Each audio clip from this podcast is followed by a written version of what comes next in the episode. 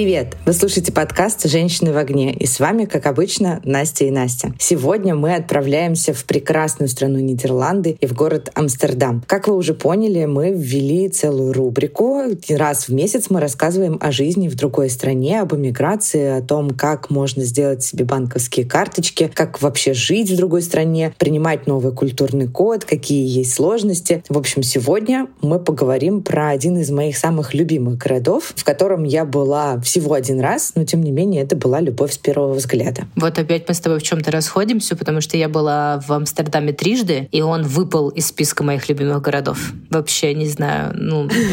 Кто вытеснил? Наверное, Ереван. Я думаю, что раньше я восхищалась Амстердамом, архитектурой, климатом. Мне как будто все нравилось. Мне нравились вайбы, свобода, вот эта вот вседозволенность какая-то, которую ты там чувствуешь, но при этом тебе не хочется делать ничего ужасного. Вот, но в прошлом году осенью мы были с мужем в Амстердаме, были там, по-моему, три дня. Но еще на второй день я уже хотела как бы уехать, потому что я, ну, мне не нравится. Мне не нравится, что ветер, мне не нравится этот вечный запах мочи, мне не нравятся люди, которые ходят Боже. по улицам. Как-то вот, знаешь, типа, мне вообще ничего не нравится. Мне нравится только сидеть и пить пивко и эти хот-доги с рыбой, и вот и все. Забыла, как называется селедка. С селедкой, конечно же. Мне кажется, что важно в город еще приезжать с определенным настроением. И, конечно, наши впечатления от нахождения в том или ином месте, они напрямую связаны с нашим каким-то, в принципе, эмоциональным фоном в этот момент. Потому что если ты абсолютно счастлив внутри, неважно, какая вообще погода за окном и пахнет ли в городе мочой, потому что я такого вообще не помню. Я в Амстердаме была счастлива. Я, конечно, в тот момент, когда я там была, было это 4 года назад, не думала о том, типа, готова ли бы я была сюда переехать на совсем, но вспоминая свои ощущения от этого места, я понимаю, что, ну да, там я бы готова была бы жить. Но вот наша сегодняшняя гостья, моя подруга Ира, она нам расскажет про все тонкости и подводные камни вообще жизни в этом городе, да и, в принципе, в стране в целом, а их, как оказывается, немало. Ира, привет! Привет-привет! Очень рада быть частью подкаста и рассказать вам про жизнь в Нидерландах сегодня. Класс, супер! Во-первых, расскажи, пожалуйста, как давно ты в стране? Через пару дней будет 4 месяца, как я приехала. Получается, еще даже меньше, чем полгода прошло. У тебя, на самом деле, одна из моих самых любимых историй, небольшой оф-топ. Вы уехали из России в феврале, даже за пару дней до всех событий 24 числа, и поехали сначала в Люксембург, правильно? Да, на самом деле мы, мы где только не были. Изначально мы ехали в Вену и думали, что это будет туристическая поездка, но как бы она продолжилась на несколько месяцев. В итоге привела нас через несколько европейских стран, через Турцию, через Армению, через Грузию и Катар, что, наверное, является самой неожиданной точкой во всем этом путешествии. Да, привела нас э, эта поездка сюда, в Амстердам. Блин, один из, наверное, самых насыщенных годов в твоей жизни, как мне кажется. Да, так и было. Действительно, мы считали, что даже в этом году уже прошло два месяца Нового года, мы еще ни разу никуда не летали. И это так странно после прошлого года, когда хотя бы два-три раза в месяц мы обязательно куда-то выбирались, постоянно меняли локации. Сейчас жизнь кажется гораздо более размеренной и спокойной. Так, и после всех вот этих перипетий с вашими переездами из одной страны в другую, расскажи, какие самые главные сложности были при переезде в Амстер? Хм, ты знаешь, э, честно говоря, переезд в Амстер я бы сказала, был одним из самых несложных этапов всех этих переездов, потому что это было, в общем-то, осознанное решение, к которому мы достаточно долго готовились, шли, э, собирали там всю необходимую информацию, документы. Поэтому сам переезд прошел относительно легко. Мы уже знали, куда мы едем, зачем мы едем. И по сравнению со всеми остальными странствиями это было самое такое, ну, можно сказать, наверное, спокойное время. Единственное, что я отмечу, пожалуй, из тяжелого, это как и везде везде бюрократия, то есть э, нужно очень заранее изучать все необходимые документы, в каком виде они нужны, в какие сроки они нужны, куда их нужно отправить. Придется, я думаю, что как и в любой стране, э, куда люди переезжают, придется разбираться с местным устройством всяких органов госвласти, местных э, МФЦ, способов работы почты и так далее. Но в целом, наверное, бюрократия — это такая основная сложность, но ее легко победить, когда ты знаешь все правила, а они, к счастью, в Нидерландах очень организованно относятся ко всем документальным вопросам, и поэтому все правила известны супер заранее, можно совсем ознакомиться. Вот на самом деле это один из таких моментов, которые мы как раз пытаемся развеять в нашем подкасте или, может быть, кому-то подтвердить. Большое количество людей считает, к сожалению, что можно приехать, не знаю, там по шенгенской визе в Европу и на месте разобраться со всей ситуацией. Что типа, а, ну там как-нибудь это все произойдет. Ничего подобного. У нас есть выход подкаста про Испанию. Дорогие слушатели, если вы его еще не слушали, то обязательно посмотрите и послушайте. Так вот, там есть лазейка, по которой можно въехать в страну по шенгенской визе и там за 90 этих дней как-то более-менее легально обосноваться в стране. В Нидерландах, я так понимаю, это невозможно. Да, все верно. Нидерланды достаточно закрытая страна в этом смысле. То есть э, просто так приехать как турист и остаться на долгий срок легальным образом здесь нельзя. А, понятно, есть всякие опции с беженством, запросом там, я не знаю, может быть, политического убежищего и прочие методы. Но если мы говорим про вот таких обычных российских граждан, которые, например, хотят приехать сюда, найти работу и потом остаться, наверное, это реальный метод только в том смысле, что будучи здесь, может быть, тебе будет легче завести какие-то контакты, не знаю, может быть, ты с кем-то познакомишься в бизнес-районе и сразу же выбьешь себе собеседование, но едва ли получится весь этот процесс э, протянуть, находясь в стране, без необходимости выехать в свою родную страну, чтобы оформить все документы правильно. Потому что здесь, э, в отличие от Испании, вот этой лазейки с образовательными программами, здесь нельзя, по крайней мере, насколько мне известно, находясь в стране по туристической визе, конвертировать ее в ВНЖ, по, например, причине того, что ты нашел работу. То есть э, тебе все равно придется попасть обратно в страну, где ты гражданин или где ты сейчас резидент, чтобы через консульство Нидерландов оформить себе въездную визу для получения уже ВНЖ здесь на месте. А, но вы оформляли визу рабочую твоему мужу, и, получается, всем занимался работодатель, а ты автоматически, как его супруга, получила тоже визу на пять лет. Правильно я все говорю? Поправь меня, если не так. Если коротко, все выглядит именно так. Я могу чуть подробнее рассказать, наверное, про сам этот процесс. В целом, Нидерланды это та страна, которая очень активно привлекает экспатов, то есть э, сотрудников из других стран. В первую очередь это заметно по сектору IT. Здесь, э, не знаю, у меня нет э, какой-то официальной статистики, но по ощущению больше 70% это экспаты именно в IT-сфере. И, соответственно, из-за того, что кадров не хватает и стране нужно их привлекать, государство достаточно легко устроило вот эту систему привлечения для работодателя, и от работодателя не требуется больших ни денежных, ни временных затрат для того, чтобы нанять себе сотрудника из другой страны. Процесс э, в целом выглядит следующим образом. Как только ты прошел все этапы интервью и получил свой офер, компания как бы подает заявку на твой приезд в миграционные органы и пишет э, такое некое письмо подтверждения, что она готова тебя нанять и ждет тебя в своем штате. С этими бумагами и также с остальными, ну, пожалуй, стандартными документами вроде паспортов, фотографий, свидетельств о браке и всеми теми документами, которые мы привыкли собирать для виз, ты отправляешься в консульство Нидерландов в той стране, где ты сейчас резидент и подаешься на так называемую MVV-визу. MVV-виза представляет собой визу для долгосрочного въезда в страну, и по прибытии в Нидерланды ты уже конвертируешь ее в пластиковую карточку ВНЖ. Насколько я знаю, для некоторых стран, России не в их числе, ты можешь сразу получить пластиковую карточку, находясь в своей стране резидентства заранее, то есть тебе не нужен этот дополнительный шаг с визой, но для России и ряда других стран процесс идет через визу. В целом не очень он действительно сложный, то есть ты приходишь в консульство, отдаешь им все документы, у нас э, время ожидания вклейки самой визы в паспорт заняло одну неделю. То есть все это супер быстро, потому что, ну, по факту все уже заранее решено. То есть компания уже готова тебя нанять, она уже оформила на тебя все заявки, она заплатила какую-то небольшую фи, боюсь соврать, но она какая-то совершенно не кажется она значительной в масштабе корпорации. И, соответственно, получив вот эту вклеенную в паспорт MV-визу, ты уже можешь брать билеты и приезжать в Нидерланды. После приезда, после того, как ты прошел границу, тебе страна дает 4 месяца на то, чтобы здесь зарегистрироваться. Регистрация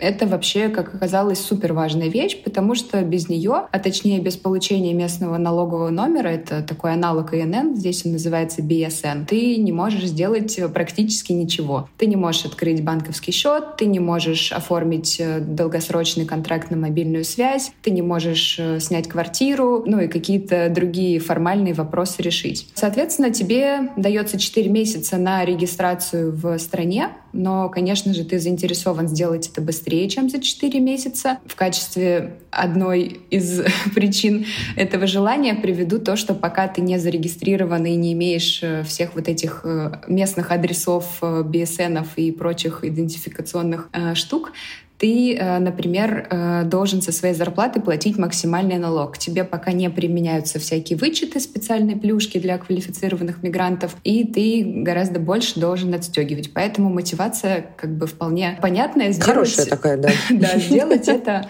э, как можно быстрее. В нашем случае компания, в которую, собственно, устраивался мой муж, записала нас э, в такой вот местный, назовем его МФЦ для экспатов, через полтора месяца после нашего приезда. Нас это, естественно, не устраивало, мы хотели быстрее, и в итоге я просто сидела на почте, на телефоне и отлавливала какие-то слоты, если люди, ну, отказались, там, передумали, и мне удалось э, буквально там через три недели после приезда оказаться в этом МФЦ.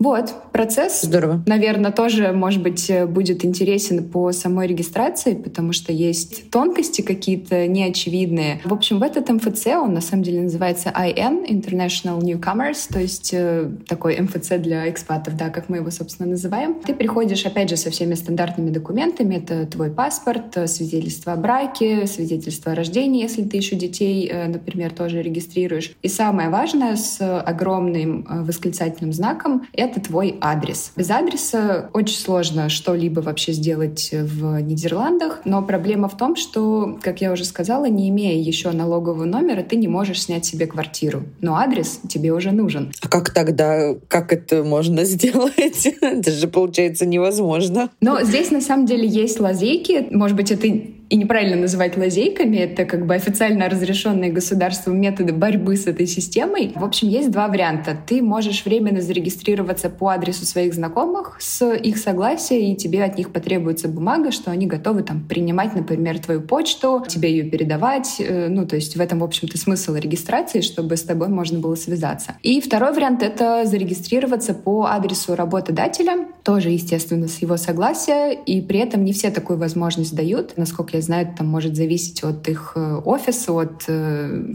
контракты на аренду этого офиса. В общем, где-то можно регистрировать людей, где-то нельзя. Нам удалось зарегистрироваться по адресу работодателя, что как бы сильно, на самом деле, облегчило весь процесс, потому что каких-то знакомых с адресами у нас здесь, э, к сожалению, не было. И вот с этими бумагами, среди которых самое важное — это твой адрес временный, ты на первом же приеме получаешь свой налоговый номер BSN, и буквально через пару недель тебе выдадут уже пластиковую карточку Residence Permit, он же ВНЖ. Ну, достаточно быстро на самом деле. Не так уж затянут этот процесс. Я просто, знаете, как человек, который в Турции находится уже шестой месяц и до сих пор не может получить и комет, это, собственно, как раз-таки ВНЖ. Все, что меньше шести месяцев и все, что там в неделях исчисляется, для меня это безумно быстро. Поэтому кажется, да, что это правда. не такой сложный момент. Да, я согласна. Здесь в целом достаточно быстро все устроено. Самое долгое — это подготовка ко всем этим этапам, сбор документов. Но когда ты уже пришел э, на вот этот appointment, на прием, с этого момента все двигается достаточно быстро и удобно легендарные истории про квартиры и про собеседование в квартиры. Расскажи, пожалуйста, как у вас происходил вообще процесс заселения? Потому что я, конечно, когда слушала от тебя этот рассказ, я думала, что это какая-то катастрофа, но вот мы уже записали еще один эпизод а, про Берлин и про жизнь в Германии. Вы тоже можете послушать его, он уже вышел. Расскажи, пожалуйста. Я поняла просто, что это повсеместная проблема в Европе. Но вот что тебя ожидало в Амстердаме? Как это было? Нас э, с точки зрения квартиры ждала, честно говоря, достаточно большая проблема. Я тоже слышала, что во многих крупных городах Европы снять жилье — это очень непростое задание. Я посмотрела несколько роликов на Ютубе, где иностранцы рассказывают о процессе, к чему нужно быть готовыми, как это все оптимизировать. И меня напугали страшные цифры. Люди говорили, что они там 200 заявок отправили, и в итоге только одну квартиру им удалось снять. Ну, 200 им, понятно, было не нужно, но в одну их только были готовы принять. Это все очень нас э, испугало, но, с другой стороны, мы были готовы к действию. Съем жилья — это действительно, наверное, самое сложное, с чем придется столкнуться экспату в Нидерландах, особенно если есть желание жить в крупном городе, типа Амстердама или Роттердама, где огромный просто спрос на жилье и очень низкое предложение. Я бы сказала, что поиск жилья — это отдельная работа, в которой придется заниматься ежедневно. Объявления выбрасываются на сайты вроде ЦАНа. Здесь несколько есть таких э, досок. Они выбрасываются, как правило, в будние дни, в выходные. В Нидерландах э, все отдыхают, э, work-life balance, все дела. А, вот, и, соответственно, ты обновляешь каждый там час, в моем случае, обновляешь этот сайт, смотришь какие появились квартиры, соответствуют ли они там твоим критериям. Позже ты понимаешь, что можно отбросить все критерии и просто подаваться на все подряд, потому что выбирать как бы придется не тебе, все равно выбирать будут тебя. И ты как бы делаешь э, application, то есть э, показываешь свою заинтересованность в этой квартире. Как правило, лендлорд или агент, который занимается этим объявлением, он отбирает первое там какое-то количество э, откликнувшихся. Это может быть 10 человек, это может быть 20 человек, и их приглашают уже на просмотр. Просмотр длится обычно 10-15 минут. Часто бывает так, что просмотр сегодня через час, и ты как бы или приезжаешь, или ты не участвуешь в этой гонке дальше. Бывает так, что приходят сразу все люди одновременно, то есть все 20 человек ходят по этой квартире. Бывает, что у тебя свой отдельный слот. Соответственно, после просмотра, если квартира тебя устраивает и продолжает интересовать, ты делаешь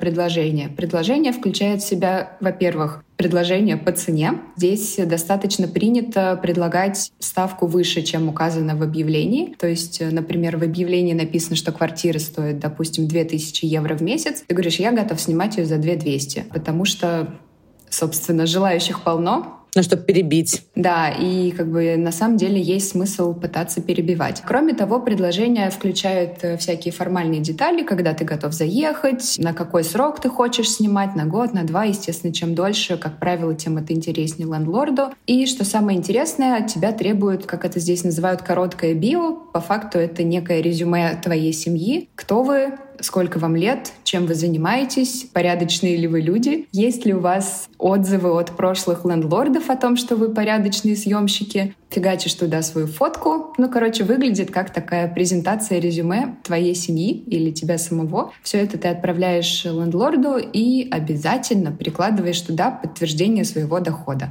Это может быть рабочий контракт, это может быть э, какой-то, не знаю, инвестиционный там стейтмент о том, что у тебя есть накопление. Важно отметить, что рабочий контракт всегда в приоритете, особенно если он постоянный, если это там не годовой контракт, а именно постоянное трудоустройство. И дальше лендлорд уже выбирает, э, кто ему больше симпатичен. А выбирает он, откровенно говоря, по сумме, указанной в вашем рабочем контракте. По крайней мере, так кажется со стороны. Среднее минимальное требование к доходу — это чтобы суммарный гросс доход вашего домохозяйства, вашей семьи как минимум в три с половиной раза превышал ставку аренды. А сколько аренда вообще? Типа в среднем за 2000 евро можно снять? Это вот среднячок или, или это дорого, или это мало? Я бы сказала, что за 2000 можно снять вполне хорошую квартиру, которая будет э, там достаточно большой, может быть 70-75 метров, может быть даже больше. Она даже может находиться в каком-то приятном районе того же Амстердама. Но если есть э, задача уложиться в меньшую сумму, это тоже возможно. То есть есть варианты и за полторы тысячи, и за 1700. Здесь не такая большая разница. Но за тысячу ты не найдешь.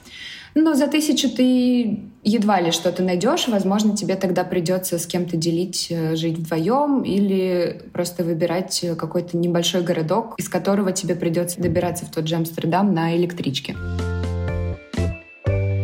А вообще, в принципе, ощущаешь ли ты, что тебе дорого жить в Амстердаме? Или нормально? После Москвы, типа, примерно то же самое? Амстердам очень дорогой. Ну, наверное, не Амстердам, а сама страна, Нидерланды. Здесь в целом очень дорого. То есть, если коротко на твой вопрос отвечать, да, ощущаю. Если чуть подробнее, наверное, можно сказать, что цены на продукты плюс-минус средние по Европе. По ощущениям здесь дороже, чем в Испании еда стоит, но дешевле, чем во Франции. Но, например, на одежду и обувь цены выше процентов на 10, чем в других европейских странах. Это в целом э, легко проверить, если зайти там на сайты одного и того же бренда в разных локациях, как бы видно, что нидерландские цены выше. Здесь очень высокие налоги, Э, стандартный подоходный где-то от 40 до 50, там, 51% в зависимости от твоей зарплаты. Но я бы ориентировала всех на 50%, потому что, конечно, все стремятся зарабатывать побольше, но тогда и налог придется выше платить. Дорогой транспорт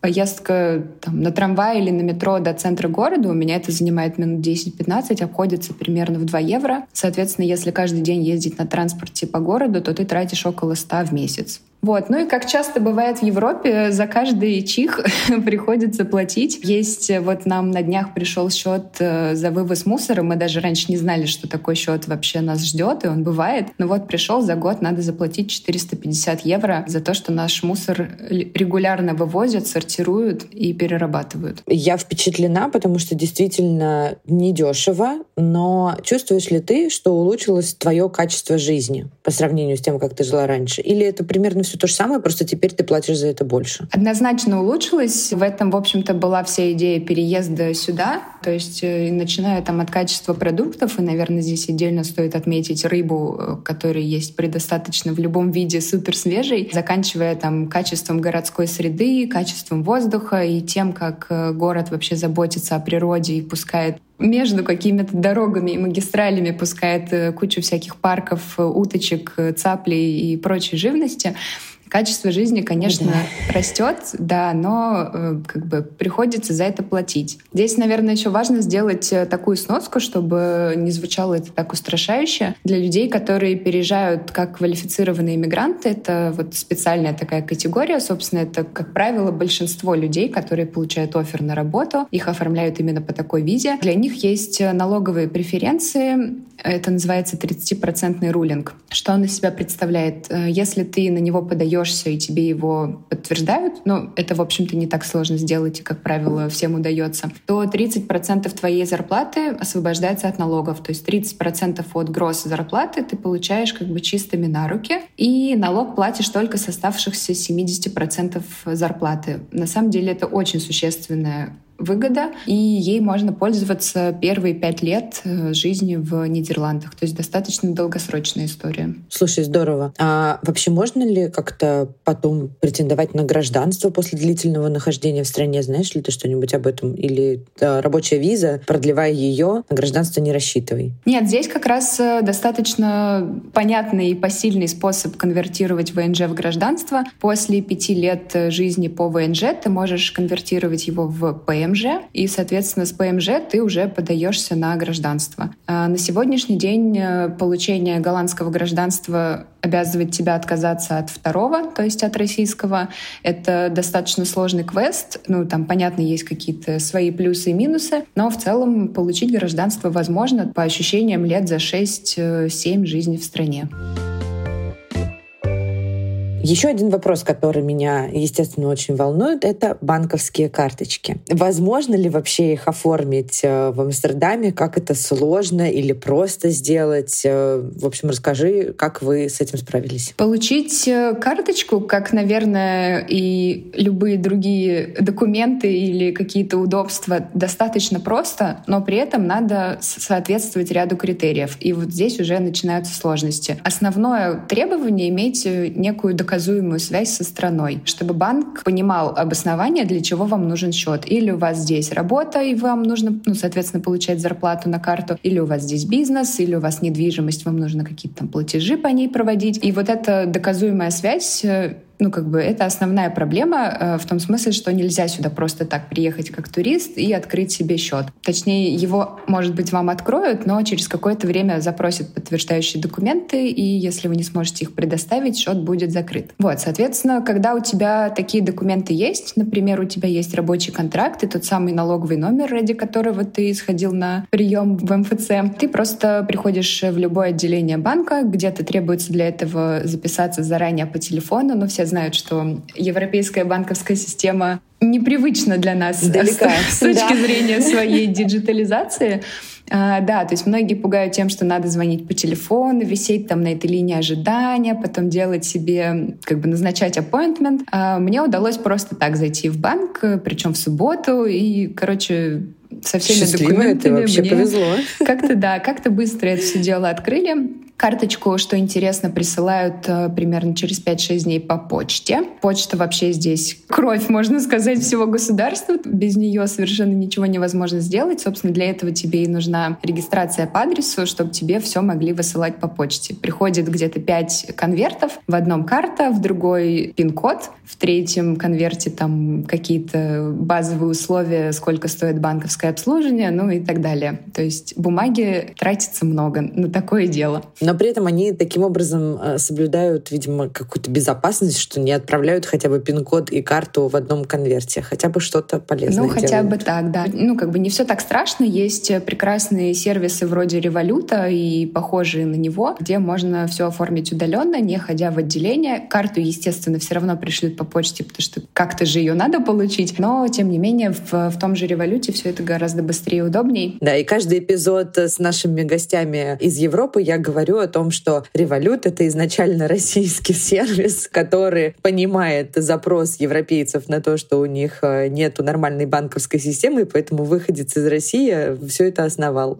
и пытается сделать что-то нормальное в Европе. Да, Revolut сейчас, конечно, многие о нем говорят. Но на самом деле, так по ощущениям, запрос, может быть, есть только как раз у иммигрантов из стран СНГ, которые привыкли к таким сервисам здесь. Э, я, честно говоря, не уверена, насколько вообще вообще это всем надо. Банковская система вроде работала и работает, все привыкли получать по почте карты, и как будто бы запросов нет. Но да, для любителей старых банковских ощущений есть, есть и такие сервисы. Кстати, интересно про банки в Нидерландах в ходу карты Маэстро и VPay. Это вот эти самые упрощенные версии привычных нам карт. Это, если помните, такие в школе у нас были социальные карты Маэстро. Вот здесь они в ходу и частенько в продуктовых магазинах магазинах, например, или в какой-нибудь там лавке не принимают никакие другие. То есть мастер-кардом или визой ты не можешь оплатить, Ничего нужно себе. иметь, э, да, маэстро. Это, собственно, было одной из проблем наших первых недель здесь, э, пока мы не получили карты. При этом Голландия достаточно диджитализирована в плане денежного обращения, также очень часто не принимаются наличные деньги в ресторанах, в кафе, в продуктовых. И, соответственно, если у тебя нет маэстро, они не принимают кэш, то ты разворачиваешься и идешь домой. Со мной такое пару раз бывало в продуктовых, где я заранее не была подготовлена к этой ситуации. А, вот, ну и приходится ждать, пока ты получишь свою карту, а до тех пор, может быть, э, или пользоваться там картами знакомых, или искать другие супермаркеты.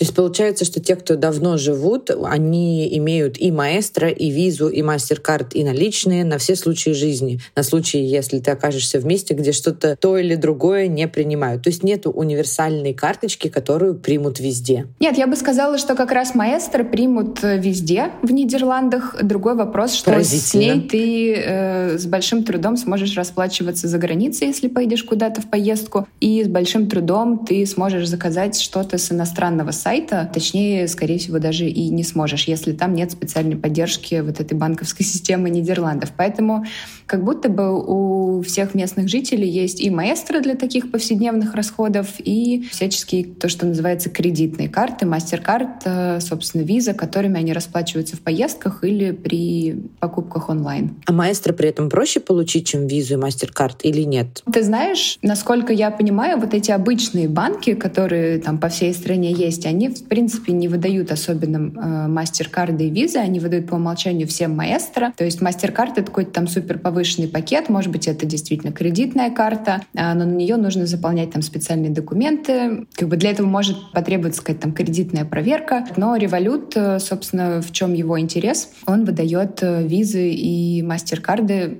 можно сказать просто так, но я имею в виду как, как базовые карты. Поэтому он спасает нас в таких ситуациях. Круто. Расскажи, что вообще для тебя олицетворяет страну, в которой ты живешь? Ничего себе, какой вопрос. Что для меня олицетворяет? Ну, наверное, есть несколько таких важных пунктов, которые мне нравятся, есть те, которые не нравятся. Самое важное, пожалуй, здесь — это своеобразное отношение к работе. Работа — это средство обеспечения твоей жизни, и совершенно не ее смысл. Нидерланды — это страна с одной из самых больших долей сотрудников на четырехдневной рабочей неделе. Ого. То есть это люди, которые работают именно четыре дня в неделю полный день, или они работают пять дней, но, например, по 5-6 часов в день. Здесь э, совершенно не принято засиживаться допоздна. Здесь работодатель сам проповедует, что там семья и личная жизнь не должны страдать из-за того, что ты работаешь. И если ты сидишь, э, не знаю, после шести вечера в пятницу э, в офисе, к тебе может подойти руководитель и спросить, ну, ну что же там такое происходит, ты, блин, что ты вот до сих пор сидишь, вот нельзя ли это все-таки отложить на понедельник и пойти уже домой? Это как бы действительно такой культ, очень ощущается. Распространяется ли это на твоего мужа-трудоголика? Потому Нет, что на моего мужа это знаем, не распространяется, к сожалению. А, на самом деле есть э, такое ощущение, что экспаты как бы работают по каким-то своим принципам.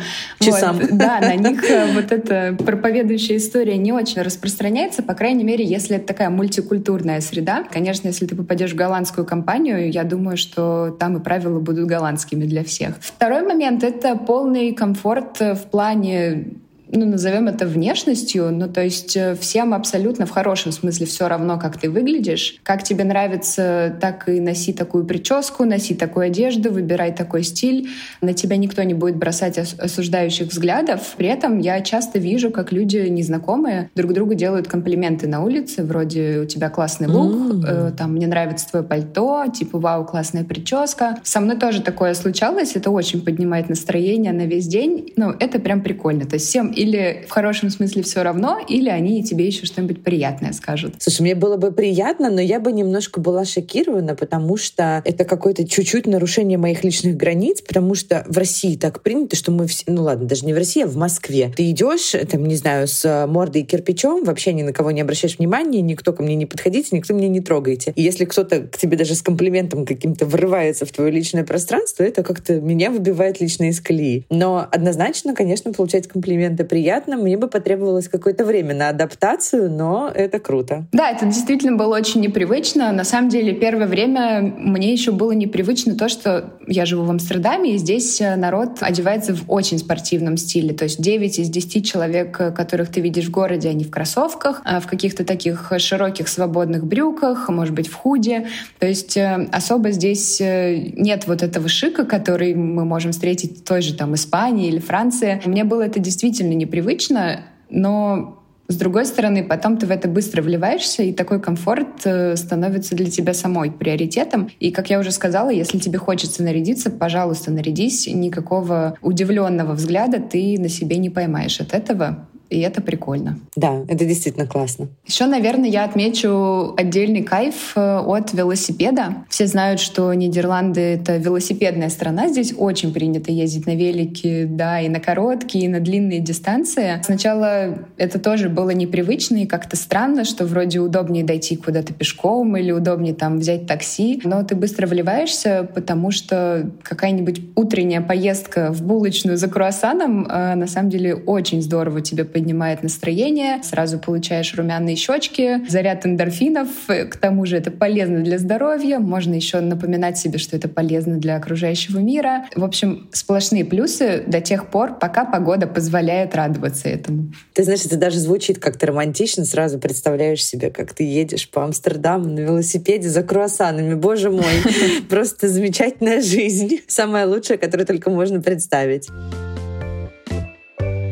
мне кажется, что Амстердам даже как для туриста мне показался супер классным городом с точки зрения развитости досуга, и там можно делать все, что угодно. Развей или подтверди, так это или нет для человека, который уже достаточно долго живет там. Я думаю, что это скорее так. В целом и Амстердам, и Голландия в целом очень много могут предложить э, для досуга. Здесь э, доступны многие виды спорта, естественно, в том числе водные. Э, я очень жду начала теплого сезона, чтобы чтобы все это перепробовать, сапы на каналах и все в таком ключе. Здесь масса музеев. Есть, кстати, еще очень выгодная музейная карта, которая позволяет тебе практически бесплатно посещать все музеи страны в течение года. Огромное количество фестивалей, карнавалов, туризм по стране. Он супер легкий, удобный. Поезда ходят в любую точку страны, и ты можешь добраться туда за короткое время. Естественно, легкий доступ к остальной Европе, там теми же поездами, самолетами, паромами, чем угодно. То есть э, делать можно очень много всего. Кажется, что такая самая интересная часть жизни сосредоточена вокруг теплого времени года, когда начинают э, цвести поля тюльпанов, куда я очень жду э, поездки, когда можно брать на выходных там лодку. Здесь, э, кстати, для того, чтобы взять лодку, не нужны никакие права. Ты просто приходишь, если тебе больше 18, ее арендуешь. И катаешься сам, э, сам по каналам, куда тебе вздумается. Да. Ну, то есть э, летом кажется, что еще больше будет досуга, а пока в холодное время это в основном, конечно, музеи, всякие культурные мероприятия, концерты, фильмы, фестивали, книжные, театральные, любые. Супер. А какое вообще для тебя самое большое отличие от России? Вот на контрасте ты сейчас ощущаешь. Мы уже поняли там и про свободу во взглядах, в одежде, что на тебя никто там не осуждает, не смотрит. Ну, это большое отличие от России. В России все таки не все могут себе позволить носить пирсинг, даже тот же самый, и, не знаю, там, красить волосы в розовый цвет. У меня, например, от этого страдает моя сестра-подросток. Она постоянно говорит о том, что ее это ужасно раздражает, что она любит делать себе яркий мейк, а на нее там буквально пальцы пальцем могут в Москве показывать за то, что она вот с таким ярким мейком вышла. И ей как раз не хватает такой свободы европейской. Может быть, ты что-то еще вспомнишь? Что для тебя таким отличием является? Ты знаешь, э, наверное, вот эта свобода в целом, это основное отличие. Она проявляется, в общем-то, не только в том, что ты можешь выглядеть, как ты хочешь. Она проявляется и в очень такой искренней приветливости по отношению к людям разных э, культур, разных рас, разных национальностей, чего угодно. Ну, то есть э, Голландия настолько доброжелательная по отношению к, к другим людям страна. Здесь э, я, по крайней мере, никогда не сталкивалась тоже с какими-то косыми взглядами или с какой-то предвзятостью по отношению к себе. Слышу такое от многих других людей, и вот это пожалуй, отражается вообще во всем. То есть и в том, что ты можешь выглядеть по-разному, в том, что ты можешь заниматься чем хочешь, что нет какой-то более или менее престижной работы. Здесь вообще не считается, что там офисный сотрудник — это круче, чем, не знаю, сотрудник э, булочный, который работает с посетителями каждый день. Здесь э, у всех есть э, такое негласное, хотя, может быть, даже вполне гласное право заниматься тем, чем они хотят. На самом деле от этого, конечно, по большей степени идут одни плюсы, но есть для меня лично определенный минус, он связан с медициной. Вот эта история с таким невмешательством э, в происходящее в жизни других людей, как мне кажется, отражается очень сильно на медицине. Здесь э, принят такой подход, что, ну, грубо говоря, само пройдет. Э, если не пройдет, то вы там придите через пару неделек, мы что-нибудь еще придумаем. Я привыкла к совершенно другой э, системе, что если у тебя есть какой-то недуг, недомогание, тебе тут же назначают кучу разных анализов, проверяют тебя от и до и сразу же находят причину. Здесь совершенно никто не стремится делать это быстро, ну, до тех пор, естественно, пока нет какой-то серьезной угрозы твоей жизни. И просто уже столкнувшись с такой ситуацией, когда я три раза ходила к врачу раз в неделю, и э, мне каждый раз говорили, ну, ладно, может быть, оно само пройдет, ты давай там подожди. Я, правда, не знаю, что это. У меня нет вообще никаких догадок. То есть как бы цитата «I have trouble identifying». То есть она как бы даже не понимает, врач, что это вообще может быть.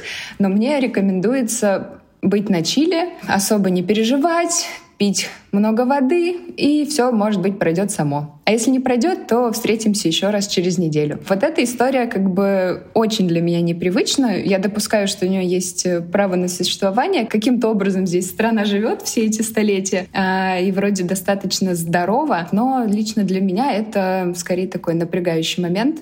И я, конечно, скучаю по четкой медицине, где все вмешиваются в мою жизнь.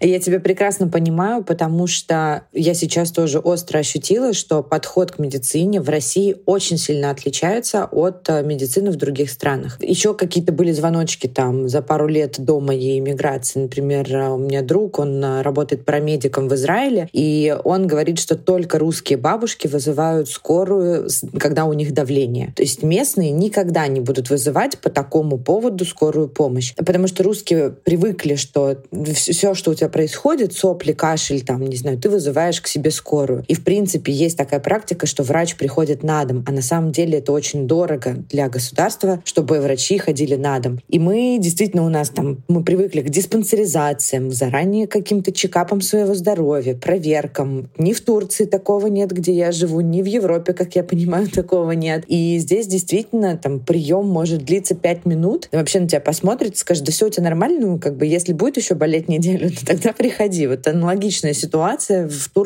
происходит. Поэтому мы явно ничего не сможем поменять с индустрией медицины в тех странах, в которые мы переехали. И, видимо, к этому просто нужно будет привыкать и как-то адаптироваться.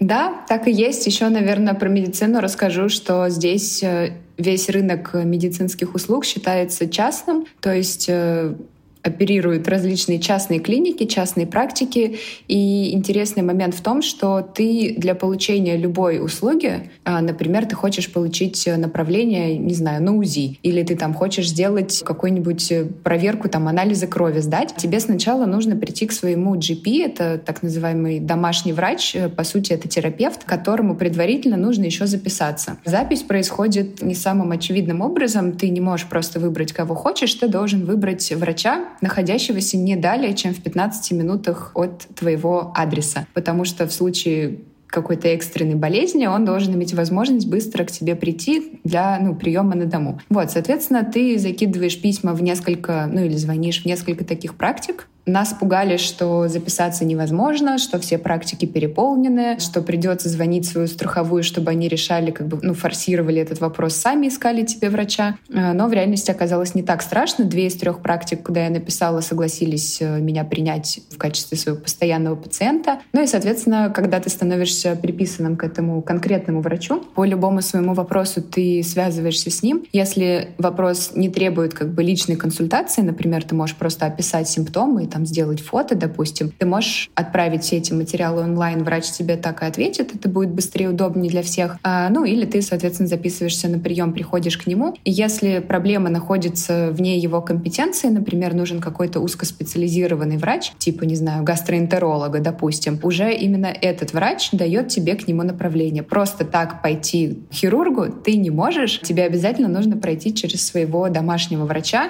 И опять же, я слышала много разных баек про то, какие они бывают вредные, что они не дают эти направления, что людям приходится там ездить в другие страны, в Германию, чтобы получить медицинские услуги не знаю, как бы думаю, что есть в этом доля правды. Может быть, мне просто повезло. Моя врач мне дала направление к другому специалисту, когда я попросила. Но существует как бы такое общепринятое мнение, что все это очень непросто, очень долго. Ну и, соответственно, если у тебя есть возможность со своей проблемой куда-то уехать и, например, там полечить зубы в Москве, то лучше сделай так. Это будет быстрее, скорее всего, дешевле и с большой вероятностью лучше, чем ждать этого момента здесь, в Нидерландах. Неожиданно. Казалось, э, что все ездят э, в Москву за маникюром и окрашиванием волос, и к стоматологам в том числе. Но к стоматологам ездят по причине, потому что это дешевле. А выясняется, что есть еще и куча других причин. Ира, спасибо тебе огромное. Было невероятно интересно. Я уверена, что нашим слушателям тоже понравится. Спасибо большое. Рада была с вами поделиться своим опытом. С вами были «Женщины в окне», и это был выпуск про Амстердам и Нидерланды. Надеемся, что вам полезна та информация, которая сегодня прозвучало. Если вам чего-то не хватило, или, может быть, вы хотите поделиться с нами своей какой-то историей или информацией, пишите нам в наши социальные сети, подписывайтесь на наш телеграм-канал, а также приходите к нам в Boosty. Напоминаю, что выпуски там выходят чуть-чуть пораньше. Вы можете нас послушать уже в пятницу, в отличие от всех остальных, кто слушает нас во вторник. Спасибо, что вы с нами.